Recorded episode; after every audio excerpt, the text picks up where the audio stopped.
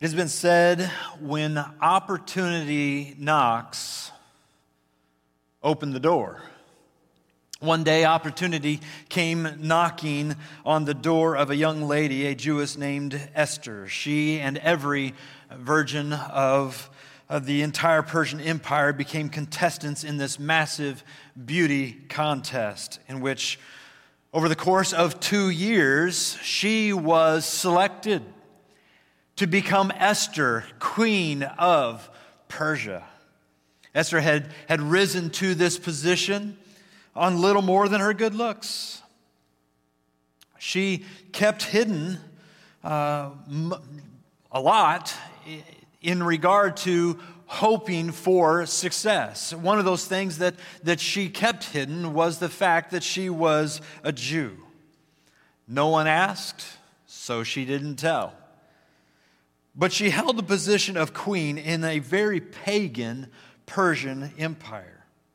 She had been raised by her cousin Mordecai, of course, who was also a Jew, but who also tried to keep his race and his nationality uh, a secret so that he could keep his set path toward success. But eventually he's found out. When one of the, the king's most important nobles, Haman, uh, demands that he bow to him, and he refused because he was a Jew. Haman finds out then that Mordecai is a Jew. And he devises a plot not only to kill Mordecai, but to kill all of the Jews. And when this plan is presented to King Xerxes, uh, Xerxes doesn't ask any questions, but agrees to Haman's request, unknowingly signing a death sentence to his own queen, Esther, who is a Jew. The edict goes out to all of the provinces of Persia. Esther actually finds out from Mordecai what the edict says. And Mordecai, her, her cousin who has raised her, comes to her and says, Esther, you can't be silent anymore about who you are. In fact, it could be, he rationalizes, that you have come to your royal position for such a time as this, to save the people of Israel. He says, You need to go to the king's courts and, and ask that he change his mind about this law. Mordecai understands what he's asking Esther to do. He understands that, that in that law, in, in that day, the law said that, that if you came into the king's presence without being invited, then the penalty was death. Unless the king held out his golden scepter. He knew what he was asking of Esther. Then Esther sent this reply back to Mordecai. She said, Go, gather together all the Jews who are in Susa and fast for me. Do not eat or drink for three days, night or day. I and my attendants will fast as you do. And when this is done, I will go to the king, even though it is against the law. And listen to this and if I perish, I perish. And this is incredible. Esther says, I, am going to I'm going to go to the throne of the king. But before I do, you all go into the throne room of God and ask for mercy and direction for me. There is one who stands above all others.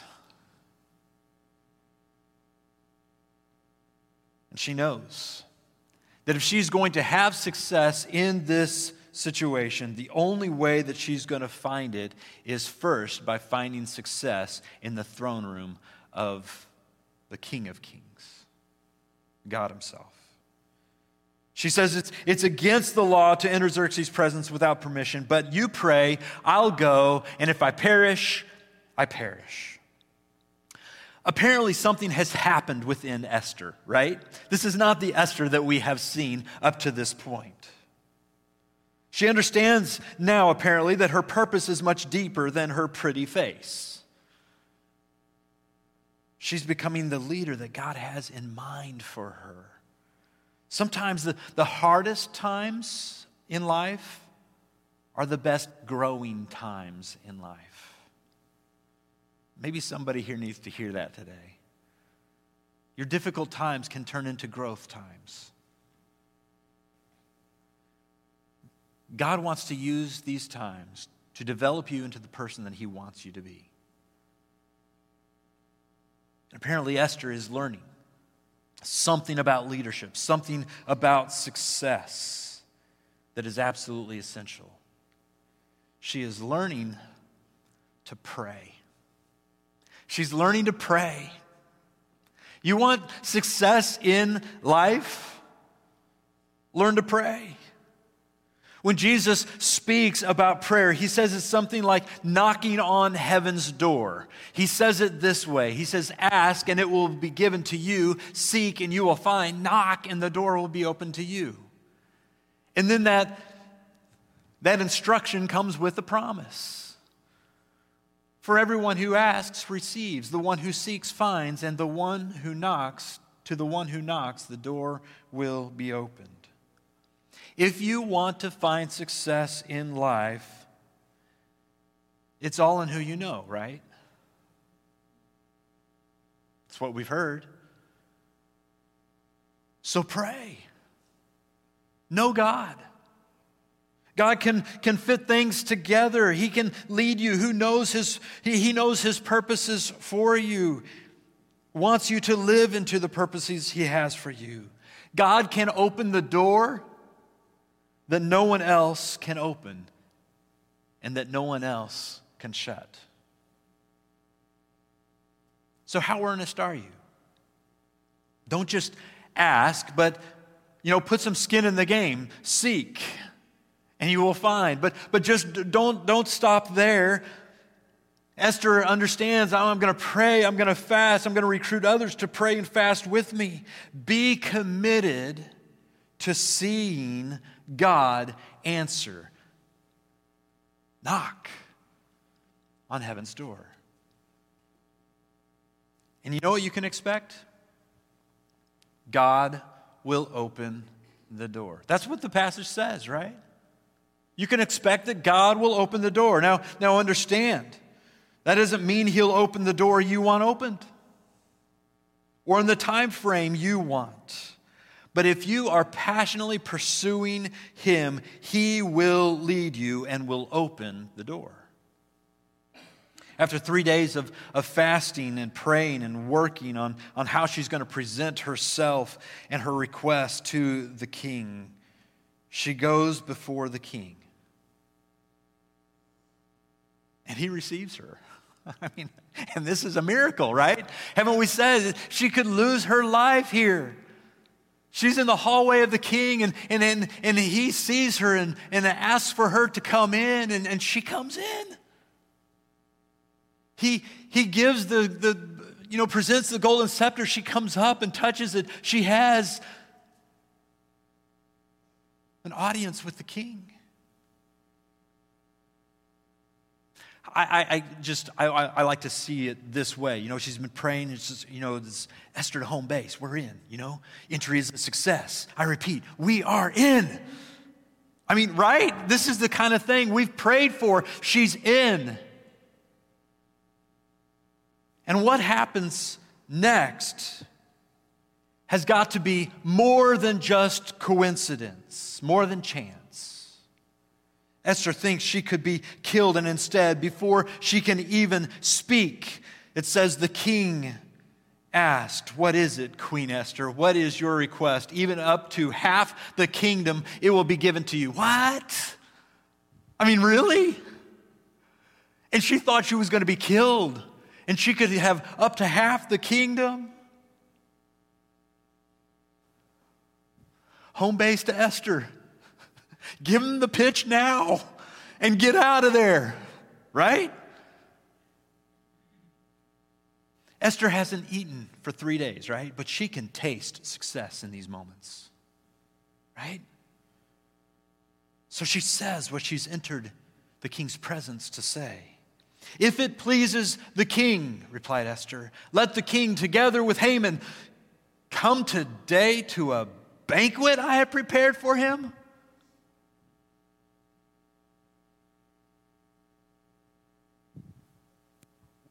Did she really just do that?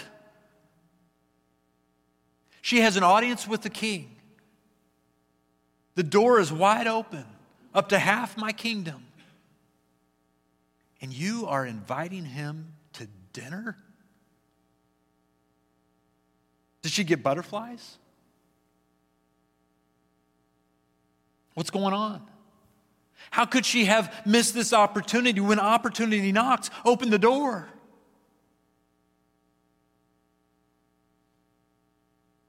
So there's this banquet. And at the banquet, of course, the king is present, Haman is present. And listen to this the king makes the offer again. Now, what is your petition? It will be given to you. And what is your request? Even up to half the kingdom, it will be granted. You know, they say that opportunity rarely knocks twice. She thought she'd be killed. But here she's dining with the king. The offer is still on the table. The king is present. Haman is present. This has got to be God. He has set this up. Here comes the pitch. Esther replied, My petition and my request is this if the king regards me with favor, and if it pleases the king to grant my petition and fulfill my request, here she goes. Let the king and Haman come tomorrow to the banquet I will prepare for them. Then I will answer the king's question What is going on here?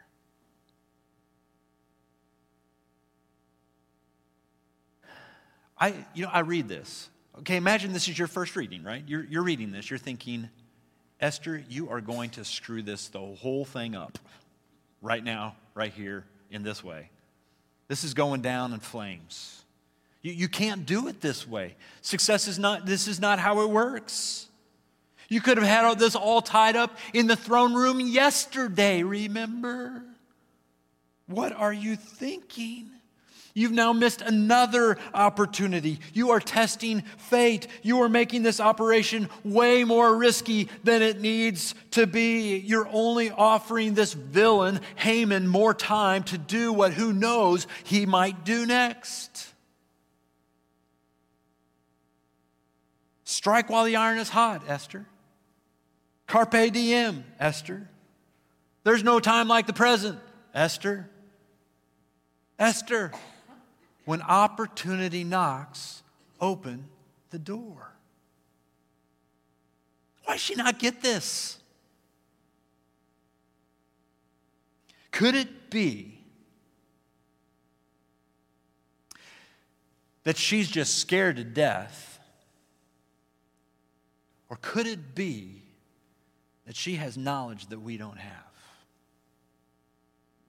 Could it be that she understands something that we don't understand? Have you ever been guilty of saying, This must be the will of the Lord because it seems so right to me? I have. The door's open right in front of me. I'm going to walk through it. Then I'll ask questions.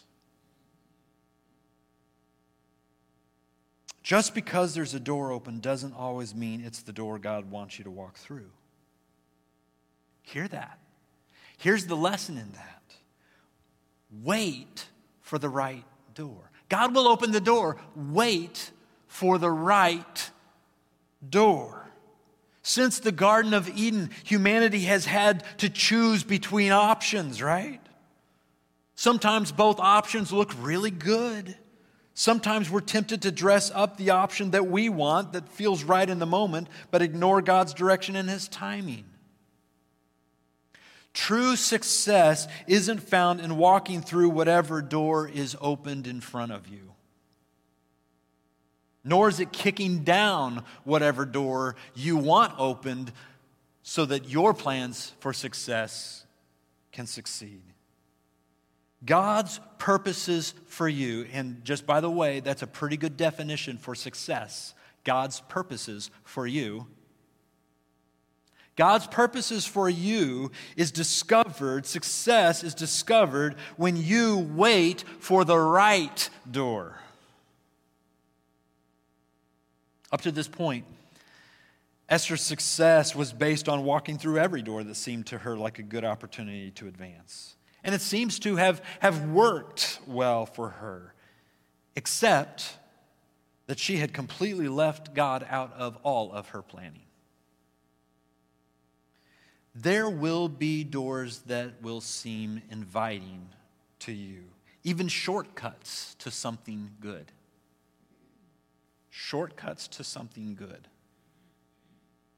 Trust God that He knows best. Follow His lead. His plan is better than your plan every time, okay? Esther has this open door, but it's not the right time, so she decides to wait. Meanwhile, Haman is ecstatic right? He's been to this banquet with the king and with Esther, and, and it says that Haman went out that day happy and in spirits. From all appearances, Haman is gaining in his power, gaining in his success. But, it says, when he saw Mordecai at the king's gate and observed that he neither rose nor showed fear in his presence, he was filled with rage against Mordecai. I think we're going to dive more into this part of the story next week. But the short of it is Mordecai goes home. He builds this, this gigantic pole, 75 foot pole, that he plans to impale Mordecai on. He's not thinking like Esther. It's interesting to me that, that and you remember the lesson perhaps, if, if not, go back to Facebook, YouTube channel, find the, the lessons that we've already gone through. But remember, he, he's not leaving anything to chance. He, he's not leaving anything even to the gods, really. Remember, the gods told him, okay, you, you do it in this particular month. He's not even following that now. I'm going to kill Mordecai tomorrow. I'm, I'm going to go to the king tomorrow morning and I'm going to ask him to let me impale Mordecai on this gigantic stake that I have built in my front yard. He's not willing to wait. He's not willing to wait for the right door. He's not like Esther.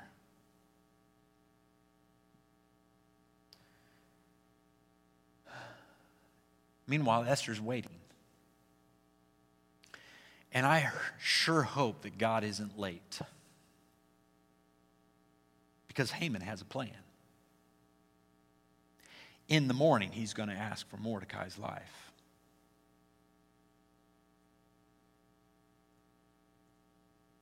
Can you trust God's timing? I mean, that's a big question for us. Have you ever been tempted to jump into seemingly good opportunities, but God says, wait, and it makes no sense? That very night, of course, outside Haman's house, there's this gigantic stake. But inside the king's home, inside the king's palace, it just so happened that the king couldn't sleep that night. I hope you're reading this story between Sundays, right? That's, that's been your homework. But I hope you remember this that, that it just so happened that the king couldn't sleep that night. It just so happened that, that he calls his attendants to, to give him some bedtime reading. And it just so happened that the books that they decide to read to him or he requests are the books that chronicle his reign. And it just so happens by the way, that sounds like great reading to put a guy to sleep, don't you think? I mean, I think he, he had the right, but it just so happened he didn't fall asleep. It just so happened that by early morning he still hadn't fallen asleep. And by the time they were getting to the end of the chronicles of King Xerxes' reign, they come across this story. It just so happened that the king had been saved from an assassination plot. And it just so happened that it was the very Mordecai that Haman was going to impale on a pole who was the one who had saved the king from that assassination. So the, so the king says to his attendants, I, I kind of forgot about that. Have we done anything to honor Mordecai for what he did? No, nothing, king. We've, we've not done anything. He says, Oh, I'm really embarrassed about that. So we got to make it really big. And it just so happened that at that very moment, he hears somebody walking in the hallway. He asks his attendants, Who's in the hallway? It just so happened it's Haman coming to ask for the life of Mordecai. Mordecai or Haman, come on in here. I want to talk to you. The king says to, says to, to Haman, What should be done for the man the king delights to honor? Well, Haman thinks, who else could be more honored than me? I mean, I was invited twice to a banquet with the king and the queen. So he comes up with his idea. He says, You dress this guy, me, in the royal robes of the king, and you put him on the royal stallion of the king, and, and you ride him through the streets of the empire, of, of the citadel here, and, and then you have one of your one of your greatest nobles call out to everyone, Hear ye, hear ye. This is how the king honors the person he wants to honor. Xerxes says, That's a great plan, Haman. Go find Mordecai. I want you to be the nobleman to walk him through the streets. Isn't this a cool story? I mean, isn't God's timing just really pretty cool?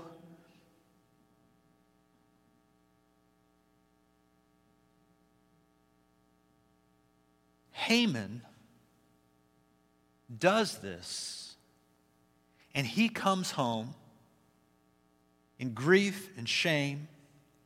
Can I say he comes home mortified of the honor that Mordecai has received? And he tells his, his wife and his friends, This is what has happened. And they say, You're ruined. And before he can even respond, his escort arrives to take him. It just so happened. the escort arrived at that moment to take him to the banquet with Queen Esther and the king. God's timing. Can we trust God's timing? They arrived to the banquet, and the king asks again, What's your petition?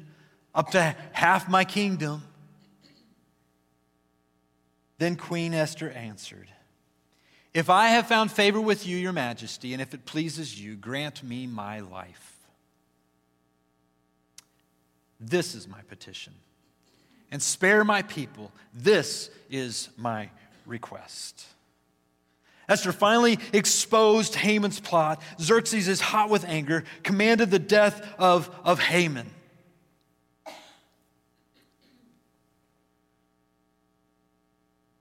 And someone says, Dear King, it just so happens that there's a stake outside Haman's house that he planned to impale Mordecai on. And so it happened that less than 24 hours after Haman had built that stake, he died on the stake that he had built for his enemy. Esther prayed, and God opened the door. Esther prayed and then waited for the right door. But how did she know the right door? How did she know to wait? The answer, once again, is through prayer. There are two paths to success. You can, A, try to make yourself successful, or B, you can follow God's lead into the success that He has planned for you. There's a letter written to one of the early churches in Revelation 3 that puts these two paths side by side. It's Jesus' words. He's writing uh, this, his words in this letter to the church in Laodicea. This is how he describes the people in Laodicea in verse 17. You say, I'm rich, I've acquired wealth, I don't need a thing, but you don't realize that you are wretched, pitiful, poor, blind, and naked. Haman was convinced he knew what success was. It's all about I'm rich, wealth, I don't need a thing. I've got power, I've got status, I have success. But Jesus says, I don't define success that way. Because you, you are really, in reality, wretched, pitiful, poor, blind, naked. You don't have anything without me. Let me offer you something, Jesus says. Let me offer you the, the secrets to success. Let me offer you me, he says. He says in verse 20, Here I am. Here I am. I know what you need. I know the path of success for you. I here I am. I stand at the door and knock.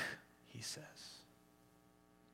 I stand at the door and knock. What he is describing is our heart's door, our life's door. God can open any door for you, right? God can open any door but one. He will not open one door your door. You have to open your door. You have to open your door.